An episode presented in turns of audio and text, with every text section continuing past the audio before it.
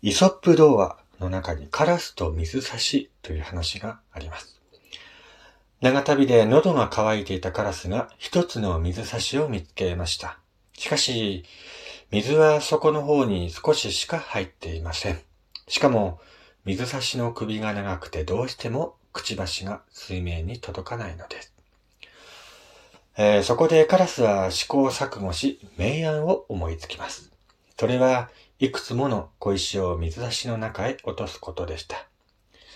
すると中の水は傘を増し、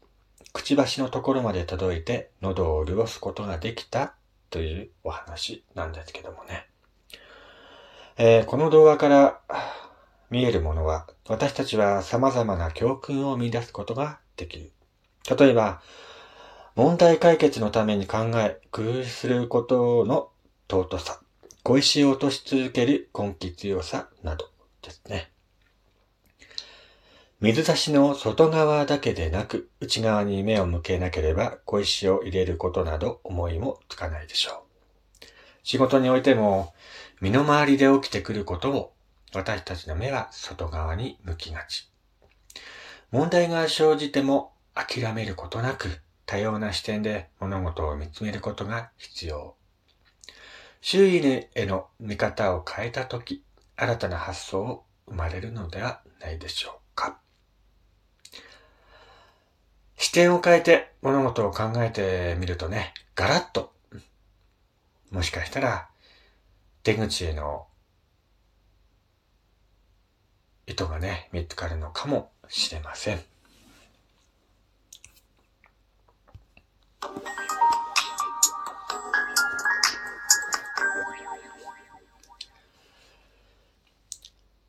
はい、どうも、ジャスさんです。はい。えー、こちらの番組は私がゆるっとその時思いついたことを話すラジオ番組となっております。えー、今日もよろしくお願いいたします。はい。ということでね。えー、まあ、イソップ童話とか、あのー、いろいろありますけどもね。まあ、日本昔話もそうですけども、そのお話の中にはですね、いろんな意味が込められてたりもするんですね。なので、そのお話から得た教訓とかね、いろいろ勉強になるなと思いながらね、読んでますけども、皆さんもね、あの、イソップ童話とか、日本昔話とか、えー、大人になってから読む方ってあんまりいないと思うんですけど、読んでみた方がいいですよ。子供の頃にね、読んでいた方っていうのは結構多いとは思うんですけども、大人になってからは、なかなか読まないよっていう方が結構多いとは思いますけどもね、えー、子供の頃に読んでいたお話を改めて大人になってから読むと、新しい見方というかね、えー、そういった発見があったりもするので、もしね、えー、時間のある方がいればですけども、あのー、子供の頃に読んでいたお話とかを改めてね、大人の目線で読んでみるのもいいのかもしれませんね。僕もね、あのー、あれですよ。あの、子供の頃に読んでいた話とか、本とか、改めて読むことがあるんですけど、そうするとね、子供の頃には思わなかったえー、気持ちとかが結構あるので、勉強になるなと思います。うん。やっぱ人間はね、何歳になっても勉強ですよね。うん。勉強する向上心がなくなってしまったらもうおしまいかななんてね、自分では思ってるんですけども、ねまあ、そういうお話に限らずですけども、えー、子供の頃というかまあ学生時代に聴いていた音楽とか、改めて大人になってから聞くとね、歌詞の意味が違った感じでね、胸に刺さるというか、そういうのは結構ありますからね。だから学生時代に流行っていた音楽とか、僕も今でもよく聞くんですけど、やっぱ大人になってから聞くと、歌詞の意味がね、変わるんですよね。あの、共感しやすくなるっていうか、うん。あ、自分も同じ思いだわ、みたいな感じで結構聞くことが多くて、不思議ですよね。うん。やっぱり、なんだろうね。子供の頃っていうか、年代によってね、あの、自分の考え方とかが少しずつ変わっていったりしているので、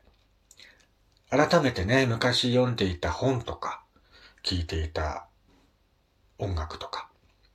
まあ、映画もしっかりですね。昔見ていた映画を改めて大人になってから見たら、ん？なんかつまんないなーなんて思う時が結構あるんですよね。だからその時の自分の心情がね、やっぱり年代とともに変わってきてるんじゃないかなと思ったりもするんですよね。まあもちろん変わらない気持ちもあります。まあそれは自分の中の信念というかね、自分はこうであれというふうな信念っていうのは子供の頃からずっと変わらないんですけども、やっぱそこを曲げてしまったらね、えー、やっぱり男としてどうなのっていうふうにね、思ったりもするんで、そこだけはね、あのー、やっぱ変えないように生きています。まあ、ヤスさんの信念は何なのっていう話ですけども、えー、改めてね、えー、話すとすんごく長くなるから、改めて機会があったらね、ラジオの方で、えー、自分の信念について語ってみたいなと思いますけどもね、誰がそんな話を聞くのかな？なんて思いますけども。まあ、機会があれば、あ後日ね、自分の信念はこうなんだよって話をラジオで話してみたいなと思います。まあこのラジオですね、あの、僕結構夜中というか、深夜に配信することが多いんですね。なんか一日の出来事をあら、ある程度終わらして、ふっと落ち着いた時間帯に収録していることが多くて、夜中の3時とか4時とか、まあ朝方5時とか、ね、そういう時に配信することが結構多いんですけど、びっくりするのが、聞いている人がいるんですよね。あの、配信した瞬間、聞いている方が結構いて、おいおいおいおい、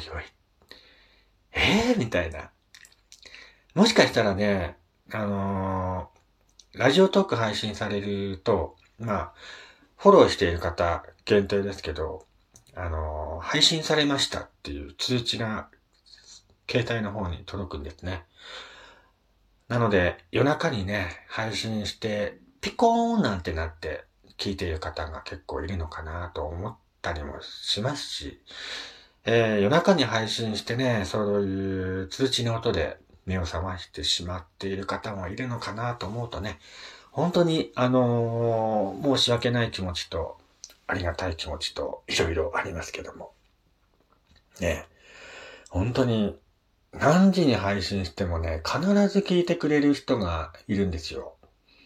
誰だかわかんないんだけどね。本当にありがたいなと思います。まあ、ツイッターもそうですよね。まあ、X って言いますけど、X もあの、僕、夜中にですね、ツイートすることがあるんですよ。その時間帯さすがに誰も起きてないだろうなと思いながら、夜中になんとなくね、えー、ツイートすることがあって、そうすると、いいねがつくんですよね。びっくりしますよね。何時にこうツイートしてもいいねがつくっていうのは、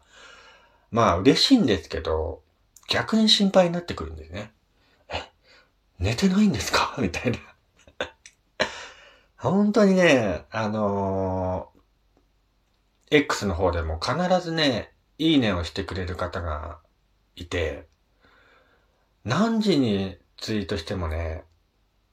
瞬間にやってくれるんですよ。それがね、嬉しいんだけど、なんか、逆に心配になってくる。うん。もしかしたらその配信の音とか、あの、通知の音でね、目を覚ましているのかななんて、なんかちょっと悪いことしてるのかななんてね、えー、申し訳ない気持ちにもなりますけども。ね、本当に。そういう方がいたら、本当にごめんなさい。まあ、これからもね、えー、夜中に朝方というか、配信することが多いかと思いますけどもね。ね、ごめんなさいね。落ち着く時間っていうのが本当にこの時間帯しかなくて。ふとね、自分のそう思ったことをね、あのー、ラジオでいつもボソボソと話していますけど。聞いている方が本当にね、あのー、いるので、嬉しいなと思います。はい。えー、お便りとかもね、本当にいただくことがあって、本当にね、あのー、悩み相談とか、ね。日常のなんかこういうことあったんですよ、みたいな感じのね、お便りもいただくんですけども、本当にあの、僕でよければね、いつでも受け付けていますので、どしどし送ってください。はい。ということでね、えー、今回はまあ雑談みたいな感じで、バラバラと話してみましたけども。えー、次回もぜひ聞いてください。それではまた次回お会いしましょう。お相手はやすさんでした。